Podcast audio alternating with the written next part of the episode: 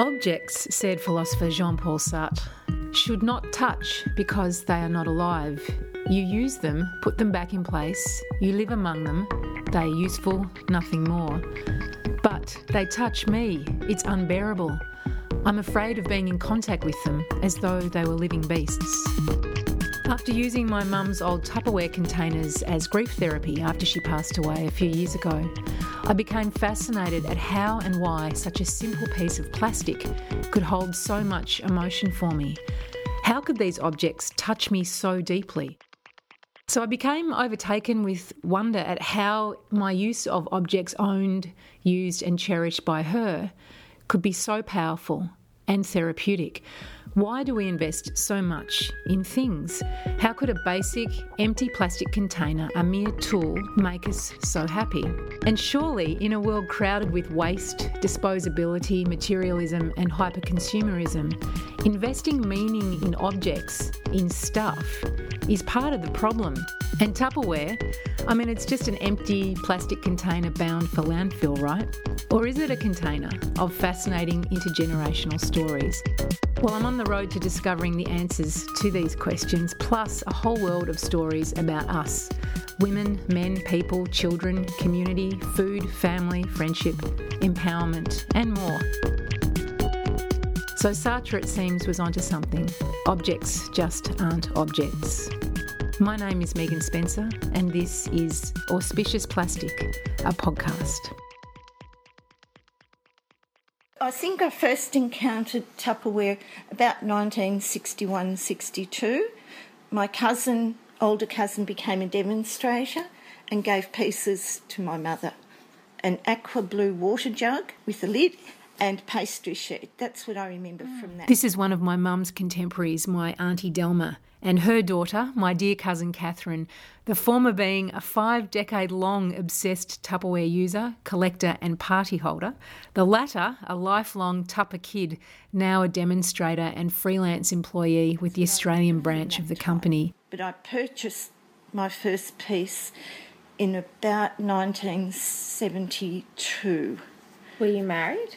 I was married a year. You and Dad. So what's that Yeah. square keeper, which they still produce today, and mm. I've still got that piece, though I've had to replace the lid. So, when you first bought your own piece, was there was it special? Well, yes, in that my si- older sister was having a party and I didn't know what to buy, so she suggested my husband could take his lunch in that, which would have been a big lunch. Yeah. So that's I remember that and buying pieces subsequently. But after my son was born in 75, it could have been a few years later, a whole group of my friends were doing our pantries and we bought oh. pieces and we worked out if we went and to each other's party we could buy only two pieces and spend less than five dollars and have a small canister and a larger one.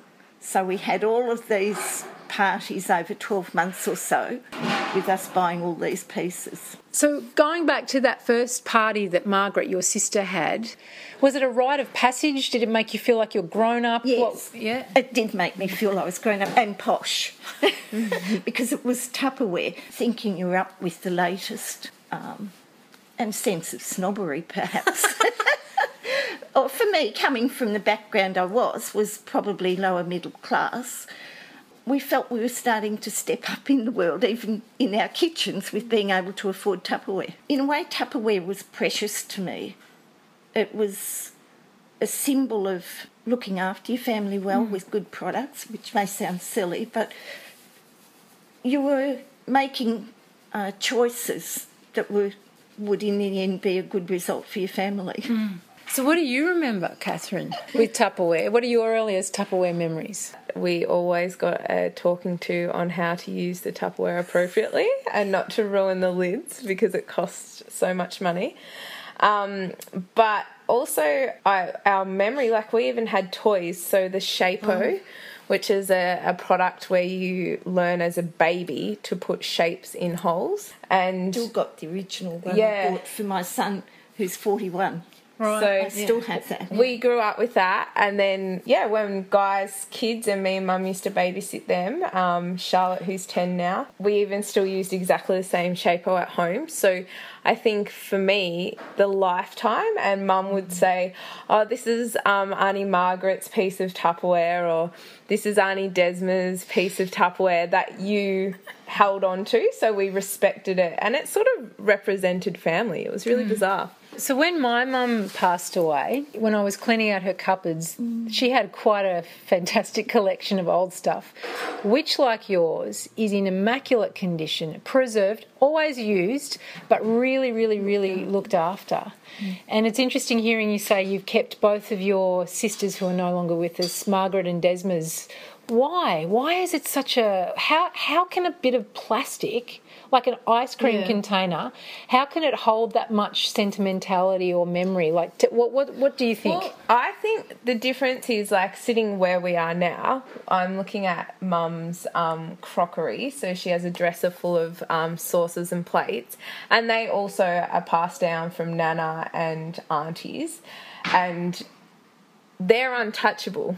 So they're beautiful and you look at them. Oh, okay. yeah, but as a child, like mm. as a, a six year old, you wouldn't be playing tea sets with that. Whereas Tupperware was something that you touched every day. Mm. You got your Weet-Bix out of every morning. And it actually mm. becomes that like tangible thing. And it's like when you remember, when I would remember our kitchen growing up, I remember opening the pantry and what I would see was not food, it actually was Tupperware. so tell me this when i use my mum's tupperware stuff i feel and i know this sounds bizarre but i feel a great connection partly mm. because of what you were saying because i know her hands have been on that Yes. is that similar for you with margaret and desma's stuff at all Yeah, it is.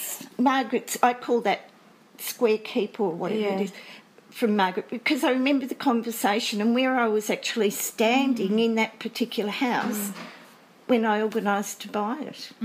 So it, it's a link to the past, Yeah. I suppose. Mm. And Katherine, what about you? Like, you, I mean, you work at Tupperware. You've just started demonstrating too. Yeah. Like, you're a consultant, but you worked for the company first.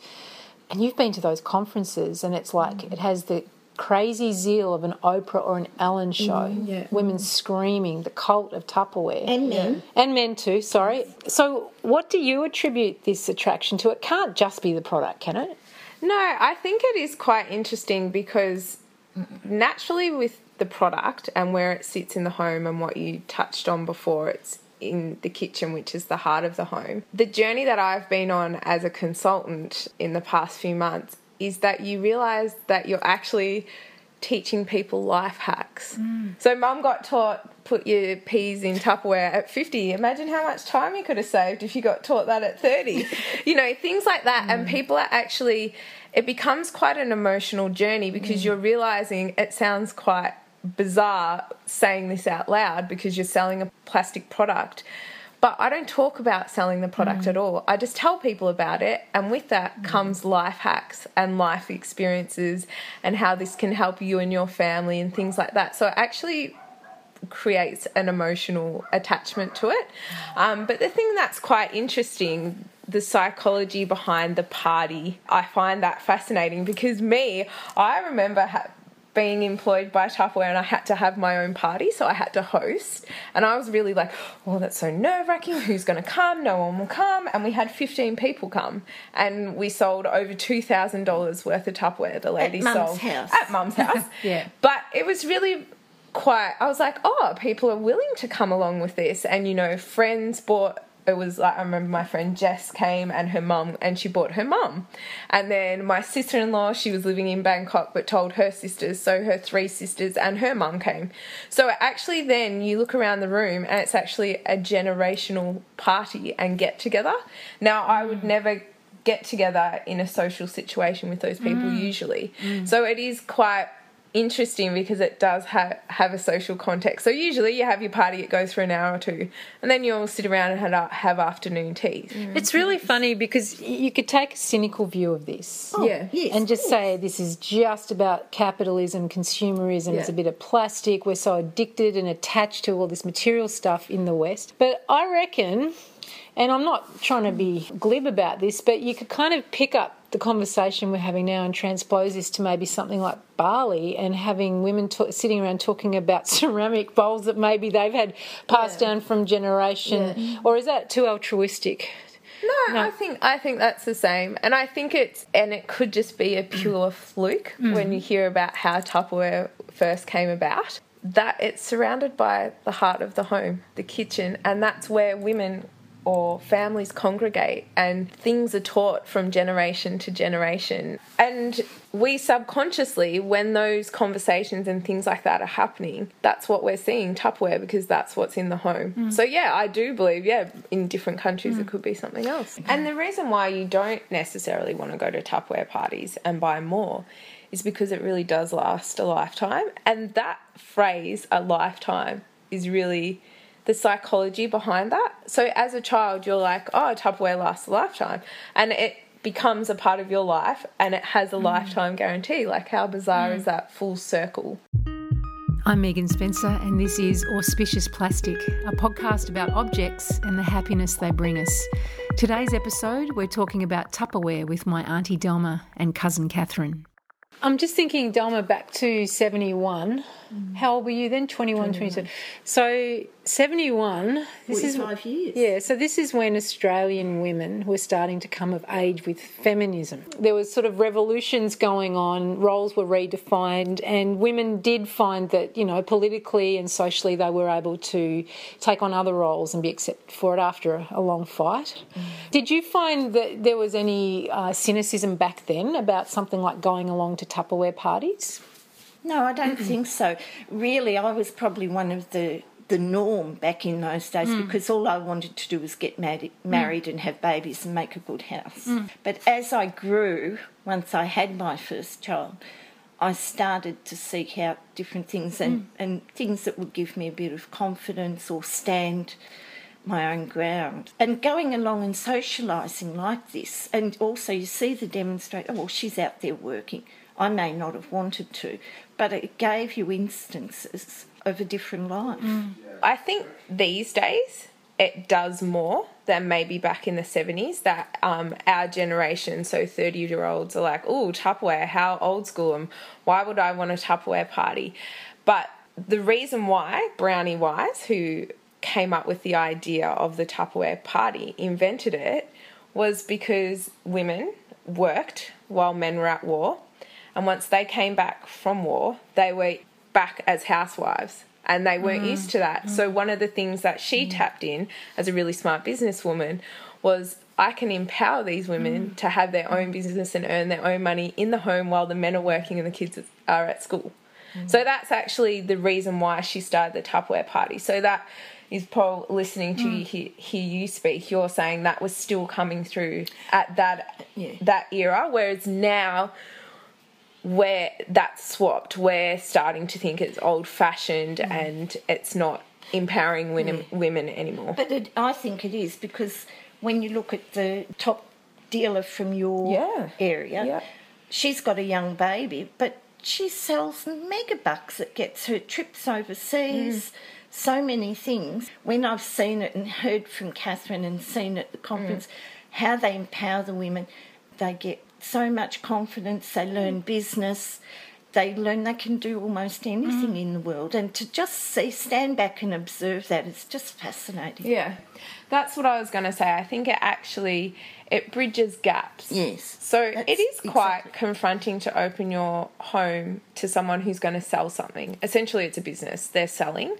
So it's it can be quite confronting, and you you don't always want that. You're like, I don't want to have my friends over and for you to push products on us.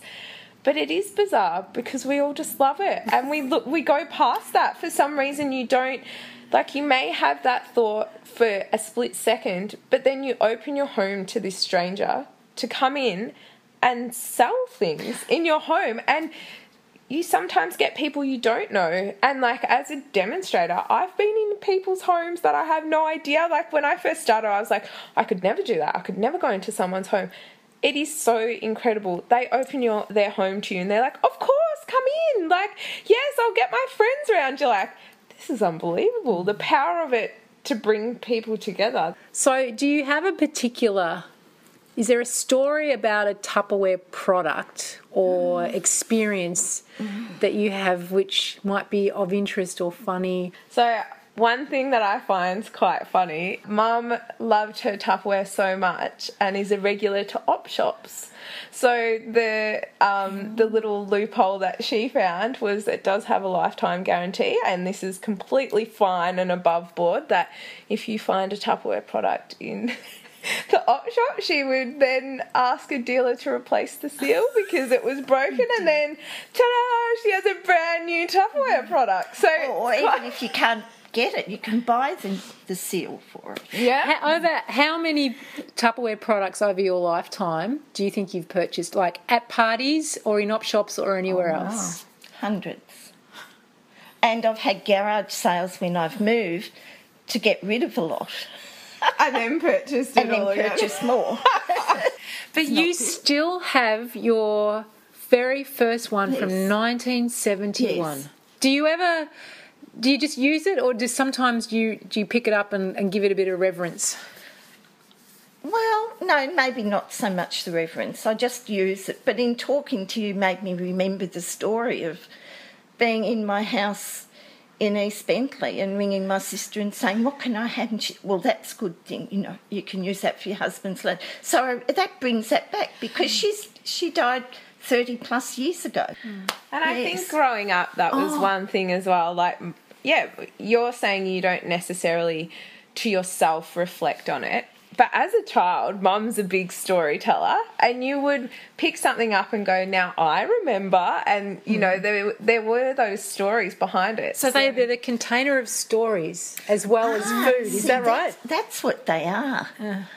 So you're a Tupperware baby. I am, and we call that um, what do we call that? There's Tupper, Tupper ho- Kid. There's yeah Tupperholics, and then there's a Tupper Kid. You are a pair of Tupperholics.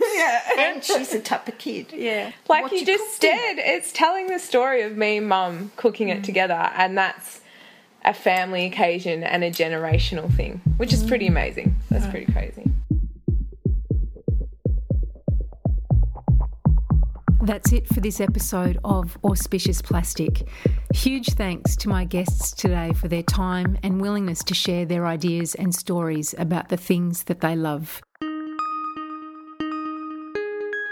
And massive thanks also to gifted music composer and musician Jeremy Conlon, aka Cooper Black, for creating the auspicious music theme for this podcast. Find the full complement of his music online at cooperblack.bandcamp.com.